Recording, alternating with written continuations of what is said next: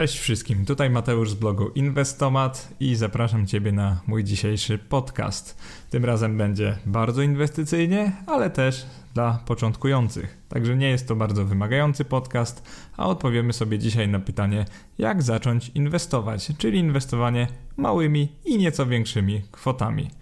Jeżeli jesteś zainteresowany samym startem inwestycyjnym, jest to prawdopodobnie najlepszy ze wszystkich moich podcastów dla Ciebie, także polecam, żebyś na spokojnie przesłuchał, przesłuchała tego, co mam do powiedzenia, a później otworzyła nawet wpis na moim blogu adres inwestomat.eu i poglądała, poglądał sobie te grafy, które dla Was przygotowałem, bo one są bardzo informujące, bardzo informacyjne i myślę, że dużo Wam mogą na początku dać. I teraz zacznijmy od struktury tego podcastu.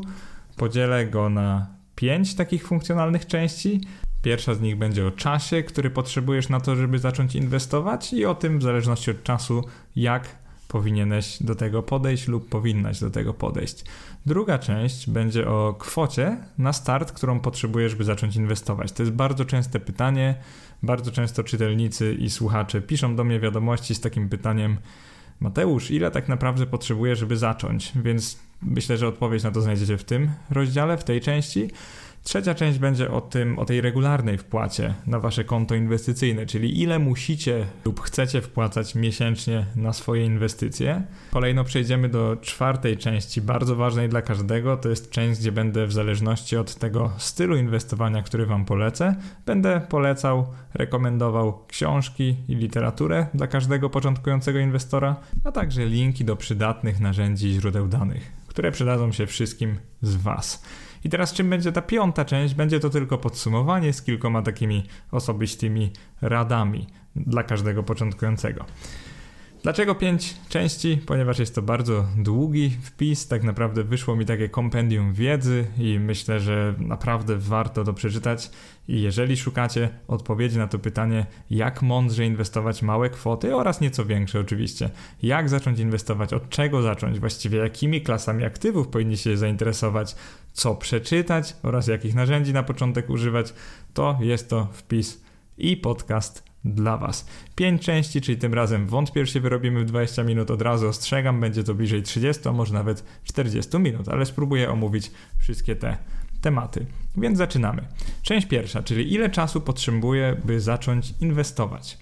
Początkującym często wydaje się, że inwestowanie jest czynnością bardzo czasochłonną. I jest to prawda, ale dużo zależy od stylu, który wybierzesz, czyli inwestor aktywny, taki, który zawsze chce znaleźć najlepsze akcje, takie najlepiej wyceniane, najtańsze oczywiście mam na myśli, lub nawet trader. Trader to jest osoba, która tak naprawdę utrzymuje się z tego inwestowania.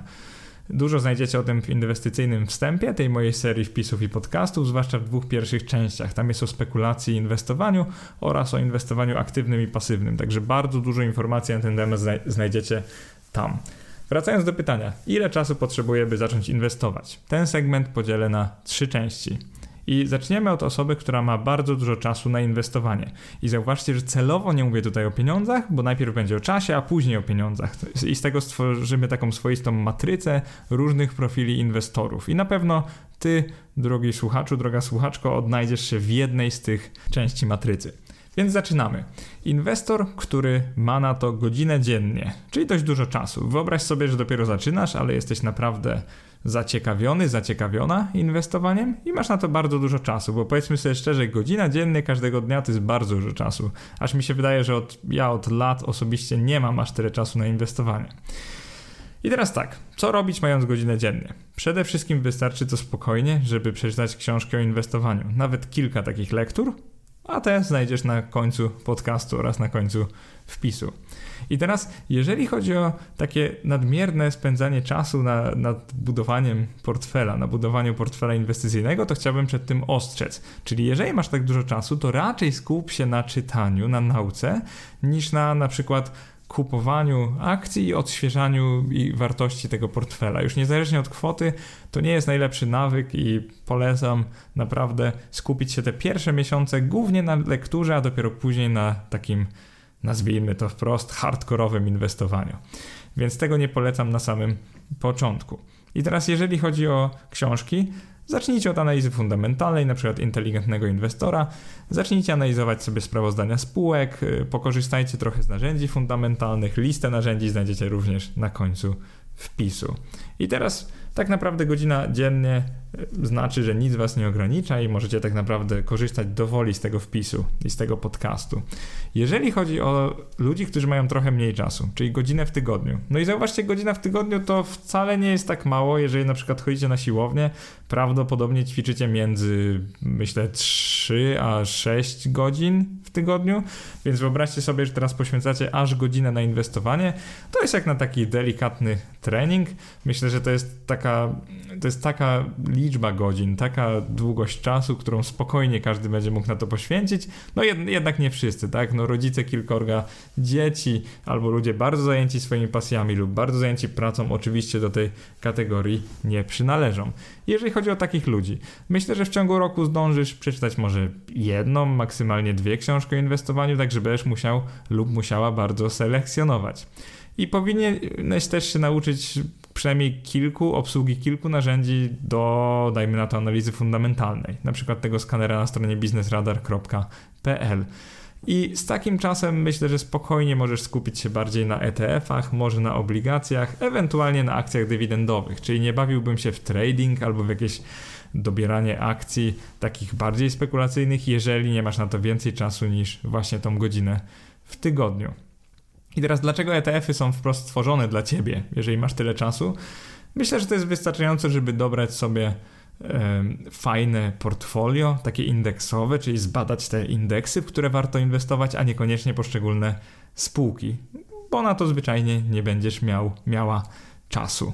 I teraz to 48 godzin rocznie, bo dokładnie tyle wychodzi, to z pewnością za mało, żeby przeszukać cały rynek, na przykład warszawską giełdę papierów wartościowych, by znaleźć te przecenione akcje, więc nie podchodziłbym tu specjalnie ambicjonalnie i na początku już bym sobie założył, że będę inwestować raczej w ETF-y, ewentualnie w obligacje, czyli stabilność przede wszystkim. I teraz, jeżeli masz bardzo mało czasu, naprawdę jesteś najbardziej zabieganą osobą na świecie, czyli na przykład masz godzinę miesięcznie lub nawet mniej na inwestowanie, w zupełności to rozumiem, bo tak naprawdę większość z nas nie ma za dużo czasu na to i chciałaby tylko, żeby to była taka poboczna czynność, która gwarantuje Wam nieco wyższy procent niż na przykład lokata bankowa, czyli nieco wyższa stopa zwrotu niż lokata, ale nic więcej, więc takie coś nam wystarczy.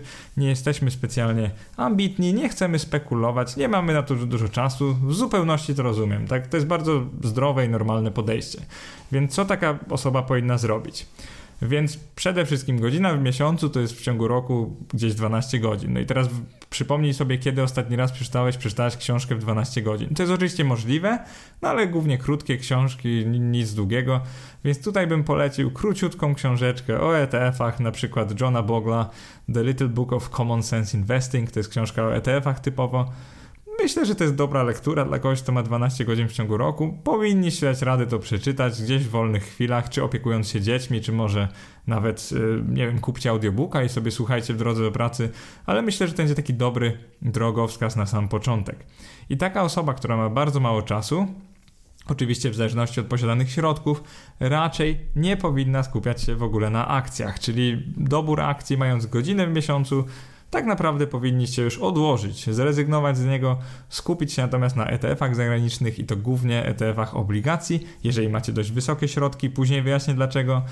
Jeżeli macie trochę niższe środki, raczej obligacje korporacyjne, ewentualnie obligacje skarbowe z naszego rodzimego polskiego rynku, więc mocno to zależy nie tylko od posiadanego czasu, ale też od kwoty inwestycji, którą możecie na to przeznaczyć.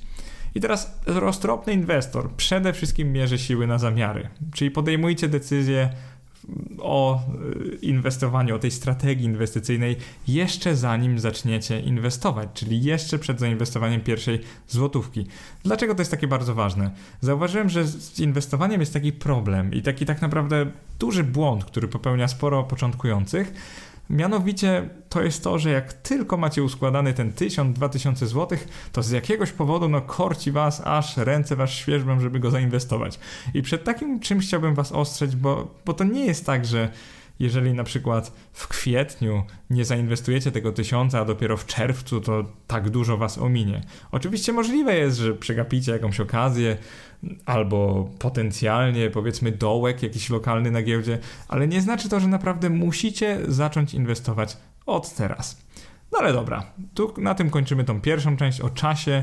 Już powinniście mniej więcej wiedzieć, w zależności od dyspozycji czasowych, w co możecie, w co powinniście inwestować. Natomiast przejdźmy do pieniędzy. Czyli to jest to bardzo częste pytanie. Czy jest jakaś kwota minimalna na pierwsze inwestycje? Czy potrzebujecie jakiejś kwoty, żeby w ogóle warto było inwestować? I tu jest taki częsty też błąd, może taki, może taki błąd percepcji inwestora początkującego, to jest takie coś, po co w ogóle mam inwestować, dysponując na przykład majątkiem 1000 albo 3000 złotych. Myślicie sobie tak, no jaki z tego będzie procent, jaka z tego będzie stopa zwrotu, jeżeli zainwestuję tylko 1000? I powiem wam szczerze, macie rację, inwestując 1000, nawet mając jakieś astronomiczne stopy zwrotu, dajmy na to 50%, no to po podatku belki, ok, po roku będziecie mieli 1400. No zobaczcie, jest to dużo więcej, ale no nie motywuje to aż tak, bo na przykład z pracy macie na pewno miesięcznie dużo więcej niż będziecie mieli tutaj zwrotu e, w ciągu roku. Więc możecie sobie pomyśleć, po co właściwie inwestować kwotą 1000 zł. I tutaj was trochę, no, może oświecę albo dam, dam trochę e, takiej historii mojej własnej taka anegdotka, to jest to, że ja sam zacząłem inwestować od w zasadzie 2000 zł i wiecie dlaczego to było dobre? Przede wszystkim dlatego, że no strata nie bolała tak bardzo, więc mogłem się faktycznie pobawić bez jakiejś wielkiej wiedzy. No straciłem chyba nawet połowę w ciągu paru miesięcy, także robiłem totalne głupoty, ale myślę, że większość z nas tak robi. I co było naprawdę super w tym, w tej utracie, że bardzo dużo mnie nauczyła. Tak naprawdę popełniłem wszystkie błędy, które się dało. Na tyle małą kwotą, że nie było mi jej żal. Na tyle dużą kwotą, że już coś tam czułem na zasadzie jakieś tam emocje, zwłaszcza, że byłem studentem i to jeszcze takim młodym studentem. Więc pomyślcie sobie o tym w ten sposób, że inwestowanie małą kwotą jest o tyle dobre, że ono przygotuje Was do inwestowania większą kwotą. No bo jakby nie patrzeć, dobrze inwestując będziecie mieli większe i większe środki, plus płacając miesięcznie uzbieracie coraz więcej z czasem. Więc niezależnie czy mój drogi słuchaczu jesteś osobą, która ma teraz mniej niż 25 lat i nie zgromadziła jeszcze dużych środków, powiedzmy macie na koncie 1000, może nawet mniej, lub masz teraz powyżej 30 lat, może nawet 40 lub 50, od kilku do kilkunastu lat pracy za sobą, no i dzięki temu udało Ci się zgromadzić kilkadziesiąt, może nawet kilkaset tysięcy złotych, które teraz chcesz też zainwestować. I tu jest też taka rzecz. Jeżeli Twoje środki są bardzo duże, o czym zaraz usłyszysz, to też radziłbym wstrzymać się trochę z inwestowaniem, zwłaszcza całej kwoty. Więc zacznijmy od tej malutkiej kwoty. Jak zacząć inwestować mając 1000 zł na koncie? Albo nawet od 1000 do 3000 zł. Tak jak powiedziałem wcześniej, jest to według mnie świetna kwota na ten inwestycyjny start poczujesz wtedy adrenalinkę jakąkolwiek, ale też jeżeli stracisz, nic strasznego się nie stanie. No i dlaczego to mówię? Zauważcie, że w tej chwili pensja minimalna wynosi około tam 2000 brutto z hakiem, więc jeżeli właśnie masz taką kwotę na inwestowanie, to prawie na pewno w ciągu miesiąca, dwóch, trzech zarabiasz tyle lub więcej niż ta kwota. Oczywiście inna sprawa, że może tyle nie oszczędzisz, ale po prostu ból, jeżeli no, nie pójdzie wam najlepiej ten początek, jeżeli nie pójdzie tobie najlepiej, będzie dość ograniczony. Więc myślę, że warto zacząć od takiej kwoty. Nie bójcie się niczego wtedy, inwestujcie odważnie, bo tak naprawdę nie macie dużo do stracenia. Ja tak zrobiłem i myślę, że po tych dobrych paru latach i nie wiem, 30-40 książkach o inwestowaniu więcej, myślę, że jestem dużo mądrzejszym człowiekiem, więc jak najbardziej zachęcam Was do inwestowania, nawet jeżeli macie tylko 1000 zł. Jeżeli chodzi o inwestowanie kwoty rzędu 5 do 20 tysięcy złotych. I teraz otworem dla Ciebie stoją już trochę inne instrumenty finansowe. O ile w tej pierwszej pozycji radziłem głównie akcje, to tutaj możesz już śmiało zainwestować w obligacje korporacyjne albo ETF-y. No i nawet w akcje zagraniczne. No i dlaczego ten limit? Dlaczego to ograniczenie? Zauważ, że większość maklerów tą kwotę prowizji e, transakcyjnej, czyli przy każdym kupnie i przy każdej sprzedaży akcji lub obligacji lub ETF-ów, zapłacisz pewną prowizję. No i zauważcie, to jest cholernie ważne, co teraz powiem, ale zauważcie, że ta kwota ma, ta kwota prowizji ma swoje minimum. Czyli przykładowo w mBanku, jeżeli kupujesz, w e-maklerze dajmy na to, jeżeli kupujesz akcję za na przykład 100 zł, to płacisz taką samą prowizję, jeżeli byś kupował lub kupowała akcje za 770 zł. No, co jest dość śmieszne, bo jeżeli handlujecie właśnie taką stówką, to wychodzi wam 3% prowizji, to jest bardzo dużo, to jest okropnie dużo. Natomiast jak już handlujecie kwotą wyższą niż 770 zł, właściwie równą lub wyższą, ta prowizja wam wychodzi 0,39%. No i już później ona się skaluje liniowo, czyli tak naprawdę dla każdej kwoty zapłacicie już procentowo taką samą prowizję. Jeżeli chodzi o obligacje, to ta prowizja już jest zgoła inna. W banku akurat ona jest 0,19% i też minimalnie to było bodajże 3 zł. Czyli oznacza to, że inwestując w obligacje 100 zł znowu płacicie 3 zł prowizji, natomiast inwestując w obligacje ten około 1600 zł też płacicie 3 zł prowizji. Więc co to oznacza? Raczej nie inwestuj w obligacje, jeżeli jednorazowo nie chcesz dokonać zakupu za 1600 zł. I obligacje mam na myśli obligacje korporacyjne przez Twoje konto maklerskie. Bo jeżeli chodzi o obligacje skarbowe kupowane przez PKO, one nie mają tego limitu, czyli tam się w ogóle nie płaci prowizji, więc możecie po prostu za stówkę już kupić obligacje. Natomiast jeżeli chodzi o korporacyjne, to w tym przedziale 5 do 20 tysięcy złotych jak najbardziej możecie już wyselekcjonować kilka takich papierów i kupić je bez tej nadmiernie e, nieopłacalnej prowizji.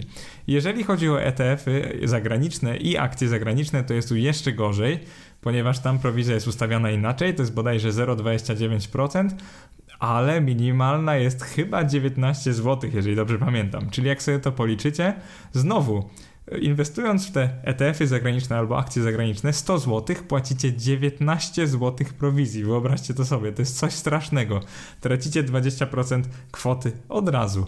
Czyli powiem Wam szczerze, no, no tylko jakiś wielki desperat inwestowałby za granicą przez to polskie konto maklerskie, mając mniej niż powiedzmy kilka tysięcy złotych. Optymalnie oczywiście jest zaczynać od tego, tam jest chyba 6600 wychodzi, jak sobie to przeliczycie, bo dopiero wtedy wam się skaluje już liniowo to 19 zł wzwyż, natomiast każda kwota niższa to jest kompletnie nieopłacalna i po prostu wyrzucacie pieniądze. Także mając tą kwotę 5000 zł, jak najbardziej już możecie wybierać sobie różne aktywa, co jest naprawdę super. Natomiast w tym momencie chciałbym już na chwilę zatrzymać się i powiedzieć Wam taką rzecz. O ile ten inwestor mający 1000 jak najbardziej według mnie może poświęcić całe środki na inwestycje, ponieważ mając 1000 zł na sam początek nie macie tak dużo do stracenia. Natomiast jeżeli chodzi o ten przedział 5 do 20 tysięcy złotych, około, tutaj już pojawia się takie, taka myśl. Wyobraźcie sobie, że inwestujecie całe na przykład 20 tysięcy, bo akurat tyle teraz macie na inwestycje, ale nic o tym nie wiecie.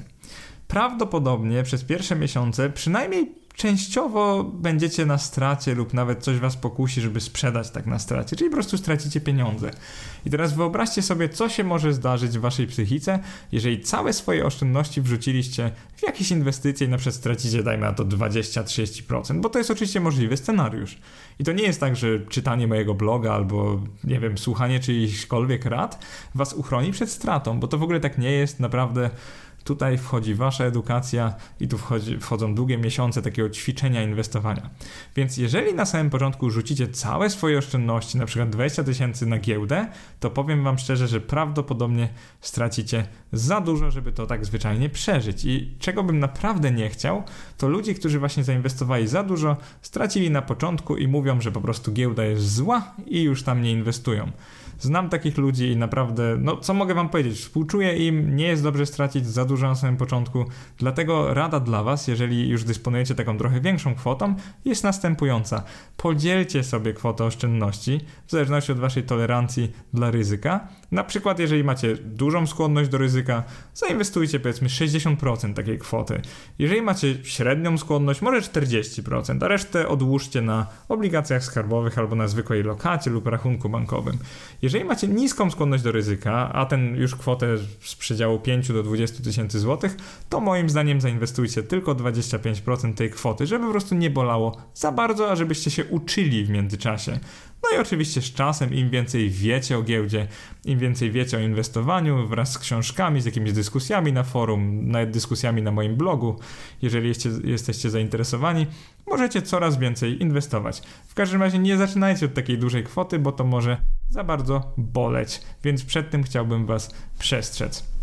Teraz przechodzimy do kwoty powyżej 20 tysięcy złotych, więc teraz jak na ironię ten wpis się nazywa Jak mądrze inwestować małe kwoty, to jest druga część nazwy, ale pomyślałem sobie, że skoro piszę o starcie inwestycyjnym i nagrywam, to równie dobrze mógłbym nagrać od razu o starcie inwestycyjnym dla ludzi, którzy mają trochę więcej pieniędzy, na przykład 20 tysięcy złotych, bo uważam, że na start to już jest dość dużo, to musi właśnie znaczyć, że już oszczędzałeś, oszczędzałaś jakiś czas i tak naprawdę to jest taka przemyślana, skoncentrowana decyzja, żeby przenieść środki na przykład z lokaty na giełdę, powiedzmy.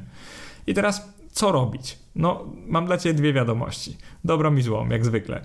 Zacznijmy od dobrej, więc dobra wiadomość jest taka, że już nie przepłacisz prowizji, bo dysponujesz taką kwotą, że niezależnie co tam wybierzesz, nie wiem, dwa zagraniczne ETF-y i na przykład obligacje korporacyjne polskie, to nie przepłacisz tej prowizji maklerskiej. Oczywiście, jeżeli pójdziesz zgodnie z tą tabelą, którą umieściłem w artykule, także wysyłam Cię teraz do niej, sprawdź sobie te wartości, Y, słuchaj się tego, inwestuj według tego i nie przepłacisz prowizji. To jest ta dobra wiadomość. Zła wiadomość natomiast to jest taka, że no cóż, to jest dość wysoka kwota, powiedzmy, że nic nie umiesz, więc tutaj polecam inwestowanie bardzo defensywne. Przykładowo, jeżeli masz wysoką skłonność do ryzyka nawet, to zainwestuj może połowę tej kwoty. Jeżeli masz niską skłonność, to pomyśl nawet, czy by nie zainwestować 10% tej kwoty, a resztę właśnie sobie odłożyć na na przykład obligacje skarbowe, te indeksowane inflacją czteroletnie. I oczywiście można też y, wyjąć przedwcześnie, płacąc tam małą karę, więc nie będzie tragedii, jeżeli poczujesz się pewnie w ciągu tych czterech lat i będziesz chciał lub będziesz chciała zainwestować bardziej ryzykownie. Ale naprawdę polecam zacząć od wtedy mniejszej kwoty. Nauczcie się inwestować, zobaczcie jaką macie naprawdę skłonność do ryzyka, zobaczcie jak się zachowujecie po tej pierwszej inwestycji, na przykład przy mocno spadającej cenie akcji, zobaczcie co robicie. Czy jesteście yy, tymi, którzy od razu sprzedają, bo nie mogą pogodzić się z żadną stratą, czy może jesteście tymi, którzy bez problemu śpią po nocach, nawet będąc na bardzo długiej stra dużej stracie i mogą yy, po prostu wtedy dokupić akcje przykładowo. Akurat ja jestem człowiekiem tego drugie, drugiego typu, ale to jest coś, co wykształciłem sobie przez lata, tak mi się wydaje taką obojętność. I teraz pierwsza zasada dla ludzi, którzy chcą inwestować od razu z grubej rury od takiej wysokiej kwoty, to jest po pierwsze nie trać pieniędzy. Czyli ta wysoka strata przy takiej wysokiej kwocie początkowej może was bardzo zaboleć i może być dla was tak naprawdę końcem inwestowania. No nie po to nagrywam ten podcast, nie po to dla was piszę, żebyście zaczęli, wpadli na minę i wiecie, zrezygnowali z tego, bo naprawdę to jest ostatnie, czego bym wam życzył i ostatnie, czego bym chciał dla was. Czyli nawet jeżeli dysponujecie większą kwotą, serdecznie wam polecam, bardzo mocno wam polecam, żebyście odłożyli część tej kwoty, chociaż na jakichś bezpiecznych aktywach. No i tu mam na myśli choćby net lokata, obligacje skarbowe, coś co nie płaci tak dużo, ale przynajmniej macie gwarancję, że nie stracicie na tym niczego. To jest bardzo istotne. I teraz kapitał początkowy to jest jedno, ale przechodzimy do trzeciej części, czyli tych miesięcznych wpłat, czyli ile muszę wpłacać miesięcznie na swoje inwestycje. No i zacznę przewrotnie, jak zwykle. No nie musisz nic wpłacać miesięcznie, czyli 0 zł możesz wpłacać. Jeżeli zaczynasz zwłaszcza z grubej rury, to tak naprawdę te wpłaty są opcjonalne. Natomiast nie byłbym sobą, gdybym nie polecił i drogi słuchaczu albo droga słuchaczko takiego regularnego oszczędzania i inwestowania bo tak naprawdę w ten sposób uzyskuje się zazwyczaj najlepsze wyniki. I dlaczego regularnie polecam, żebyście to robili? Chociażby nawet jak macie 100-200 zł, to żebyście jednak wpłacali na te inwestycje. No i tu są trzy zasadnicze zalety, trzy powody, dla których powinniście to robić. Pierwszy to jest ćwiczenie dyscypliny oszczędnościowej. To jest bardzo istotne w przypadku inwestora, ale ćwiczycie wtedy odkładanie pieniędzy każdego miesiąca, co Wam serdecznie polecam. Drugi powód to jest to, że nie wychodzicie z formy, jeżeli chodzi o dobieranie aktywów. Trening czyni mistrza, Wy wtedy macie najwięcej czasu, musicie to robić na przykład co miesiąc, no i za każdym razem musicie zastanowić, co jest dla Was właściwe w danym miesiącu, w co chcecie zainwestować. Więc naprawdę polecam takie podejście, bo regularnie będziecie ćwiczyć umysł, ćwiczyć możliwości inwestycyjne. No i trzeci powód, bardzo pragmatyczny, to jest uśrednianie cen zakupu instrumentów finansowych. Po angielsku to jest dollar cost averaging i tu chodzi o to, że tym sposobem inwestujesz w wybrane przez siebie na przykład spółki giełdowe, niezależnie od czasu, czyli niezależnie od wahań kursów cen, czyli nie jesteś osobą typu muszę zainwestować w dołku, jak jest najtaniej, a muszę sprzedać na górce, bo powiem wam szczerze, że prawie nikt nie wie, kiedy te dołki i górki nastąpią. Natomiast jesteś osobą, która inwestuje niezależnie, czy jest bardzo tanio, czy bardzo drogo, po prostu cały czas powoli, spokojnie, z namysłem inwestuje. I takie podejście bardzo polecam, zwłaszcza na początek. Jeżeli nie znacie się aż tak na tak zwanym market timingu, to równie dobrze możecie inwestować co miesiąc, nie przejmować się aż tak yy, tym poziomem cen. I teraz przykładowe scenariusze dla tych małych kwot opiszę Wam teraz. Jeżeli macie na przykład 100 zł miesięcznie, czyli wystartowaliście od kwoty, dajmy na to 1000, ale miesięcznie wiecie, że możecie oszczędzić tylko 100 zł. No i to jest zupełnie ok, tylko pamiętajcie, że macie to 100 zł miesięcznie, to nie, nie kupujcie akcji co miesiąc, bo będziecie przepłacać tą prowizję, o której wcześniej wspomniałem. Więc na przykład róbcie ta, takie coś. Inwestujcie przez pierwsze 6 miesięcy co miesiąc na przykład w obligacje skarbowe. Albo po prostu składajcie to na lokacie. To jest może nawet lepsze, bo będziecie mogli łatwiej później wyciągnąć te środki. Więc składajcie sobie to na lokacie. Następnie, jak nastąpi ten miesiąc, powiedzmy siódmy, uskładacie 700 zł około, to wtedy jak najbardziej przez ten czas już pewnie mieliście dużo myśli, dużo analiz zrobiliście, więc mieliście czas na wybranie jakichś fajnych akcji na GPW, więc weźcie to 700 zł i wtedy zainwestujcie w te akcje. I ktoś z Was może powiedzieć, no ale jaki to ma sens, skoro w ciągu roku zainwestuję może w dwie spółki? To ma bardzo duży sens, bo w tej chwili zarabiasz tyle, że możesz oszczędzić tylko 100 zł miesięcznie, bo to nie jest dużo, to naprawdę nie jest dużo, ale pomyśl sobie w ten sposób. W międzyczasie uczysz się, jak się inwestuje.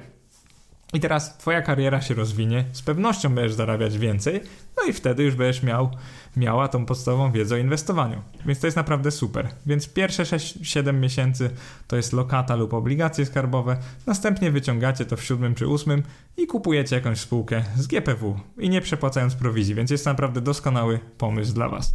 No i tak w kółko, po prostu powtarzacie to, o czym powiedziałem, no ale też skupiacie się na tym, żeby zarabiać jak najwięcej, żeby w końcu móc, móc skoczyć do tej grupy drugiej. I teraz o tej grupie drugiej, czyli jak inwestować od 300 do 500 zł miesięcznie. No i teraz macie dużo większe pole do popisu, bo zauważcie, że już szybko dość nie przepłacicie prowizji akcyjnych. I na przykład, jeżeli możecie odłożyć, dajmy na to 500 zł miesięcznie, to polecam takie coś, że pierwszy miesiąc odkładacie to na jakimś oprocentowanym rachunku bankowym, na takim depozycie, ale z procentem malutkim. W drugim miesiącu, mając już około 1000, na przykład odcinacie z tego, dajmy na to 800 zł i kupujecie wybraną spółkę z GPW za to 800 zł. I teraz trzeci miesiąc Patrz pierwszy, czyli znowu odkładasz te 500, czwarty miesiąc również odkładasz te 500, no i w piątym miesiącu balansujesz sobie trochę portfolio, kupując na przykład obligacje korporacyjne. No i one się opłacają od 1600 zł, więc nie będę ściemniał, jak dobrze liczę, oszczędziłeś teraz 1200, ale postaraj się poczekać do momentu, aż będziesz miał 1600 zł i kup wybrane obligacje korporacyjne. No i następnie możesz kupować przez parę miesięcy akcje, oczywiście co drugi miesiąc, żeby sobie tak zbalansować, żeby pomyśl sobie, jakie chcesz mieć portfolio, na przykład 50% obligacji, 50% akcji, no i w ten sposób sobie inwestuj, w ten sposób ucz się inwestowania. Już Wam wyjaśniłem, dlaczego przywiązuję taką obsesyjną wagę do prowizji, więc teraz Wam daję praktyczne rady właśnie o tym, jak często inwestować, żeby nie przepłacić. I teraz oczywiście takiej osobie, która inwestuje 500 zł miesięcznie, nie odradzam absolutnie inwestowania na rynkach zagranicznych, tylko róbcie to na przykład co roku, mając już to 6000 zł, może wyjmijcie z innych instrumentów i wtedy kupcie jakiś ETF zagraniczny albo akcje zagraniczne, bo wtedy Wam się będzie opłacało to zrobić prowizyjnie. I jeżeli chcecie zainwestować kwotę 1500 miesięcznie, to jest ten taki przedział ludzi, którzy zarabiają naprawdę sporo, są w stanie sporo oszczędzić miesięcznie, to tak naprawdę wszystkie możliwości inwestycyjne są dla Was otwarte. Czyli nie musicie się jakoś bardzo ograniczać. Więc przykładowo w pierwszym miesiącu możecie kupić obligacje korporacyjne z GPW jednej spółki. W drugim miesiącu możecie kupić akcje dwóch spółek z GPW. I tak dalej, i tak dalej. Jeżeli chcecie, możecie kilka miesięcy odkładać pieniądze, a później na przykład zainwestować w te zagraniczne aktywa. Tak jak Wam mówiłem, około 6 tysięcy jednorazowo już się w miarę opłaca prowizyjnie. Więc róbcie w ten sposób, ale widzisz, 1500 y, zł równa się już brak jakichś większych ograniczeń, jeżeli chodzi o te finanse. I w tym momencie, jeżeli sobie złożysz tą matrycę właśnie czasu i kwot, powinieneś lub powinnaś mniej więcej wiedzieć, gdzie jesteś w tym stylu inwestycyjnym. I we wpisie wam załączyłem taką matrycę, która bardzo się może przydać. To jest właśnie tam jest takich 9 kwadrantów, 9 prostokątów, które pokazują właśnie od takiego człowieka, który ma dużą kwotę początkową i dużo czasu, do osoby, która ma zarówno mało pieniędzy, jak i mało czasu na inwestowanie.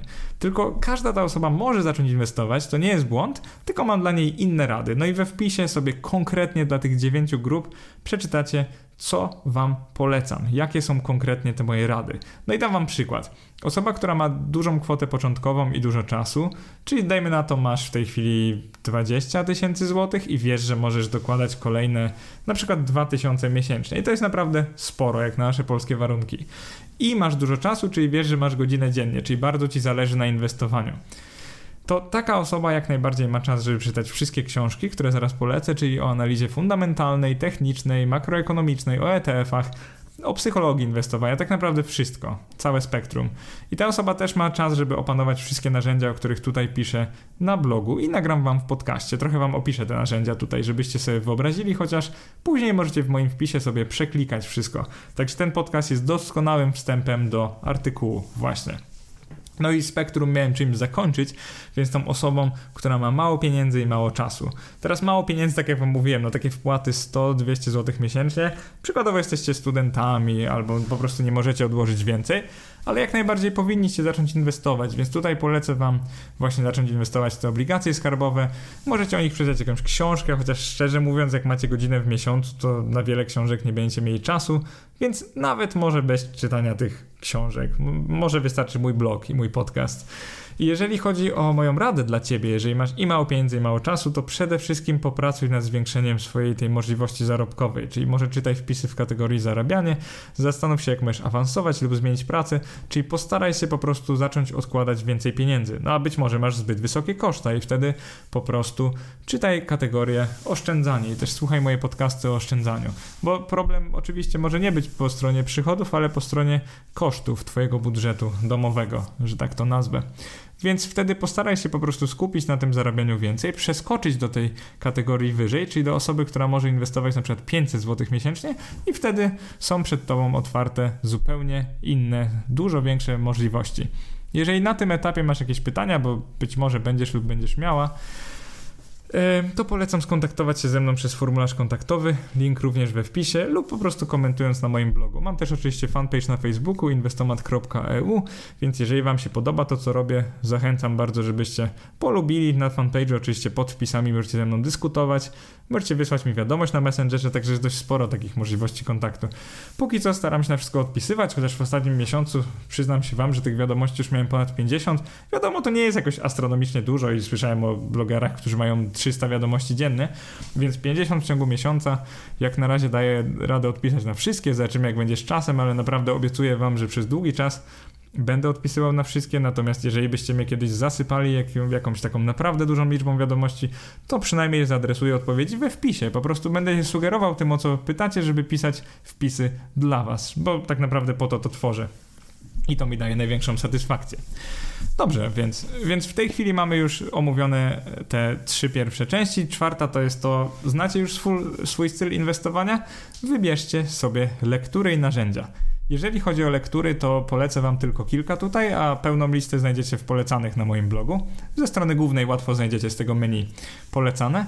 Jeżeli chodzi o taką pierwszą książkę i tak naprawdę krótką i dla każdego, to jest to książka Johna Nofsingera i to jest psycholo psychologia inwestowania. Świetna książka na początek. Ona wam tak naprawdę nie mówi nic w co inwestować, ani kiedy i tak dalej. Ona wam mówi jak inwestować, czyli o wielu błędach takich kognitywnych, poznawczych inwestorów. Ona jest naprawdę świetna na początek. Zobaczycie, szybko nauczycie się o możliwych błędach, szybko zobaczycie, kiedy wasza psychika wam płata figle i potencjalnie powoduje jakieś duże straty i takie no niezbyt przemyślane decyzje. O obligacjach mam fajną książkę dla Was Adama Jagielnickiego, to jest Katalist Odkryj rynek obligacji. To jest krótka książeczka, jeżeli dobrze pamiętam 120 stron około, ale dobrze Was wprowadzi w te obligacje korporacyjne polskie. Jeżeli chodzi o moją ulubioną książkę o inwestowaniu, zarówno o akcjach, jak i obligacjach, jest to książka Bena Grahama, Inteligentny Inwestor. Myślę, że z inwestorów na takim polskim rynku inwestowania, że tak powiem, większość z nich będzie Wam polecać tę książkę i nie bez powodu jest ona naprawdę świetna. Ja ją osobiście czytałem chyba cztery razy już i za każdym razem znajduję coś nowego. Z niej się nauczycie właśnie jak ocenić, czy spółka jest zbyt tania, czy zbyt droga. I to jest naprawdę świetna rzecz na początek. To jest taka trochę Biblia, wiecie, tam 500-600 stron, więc yy, tylko jeżeli macie trochę więcej czasu. Jeżeli nie macie czasu, nie czytajcie tej książki, natomiast jest ona świetna, więc nawet z tą godziną miesięcznie spróbujcie ją w ciągu kilku lat nawet przeczytać. Jest po prostu genialna. Później książka Fi yy, Filipa Fischera, Zwykłe akcje, niezwykłe zyski.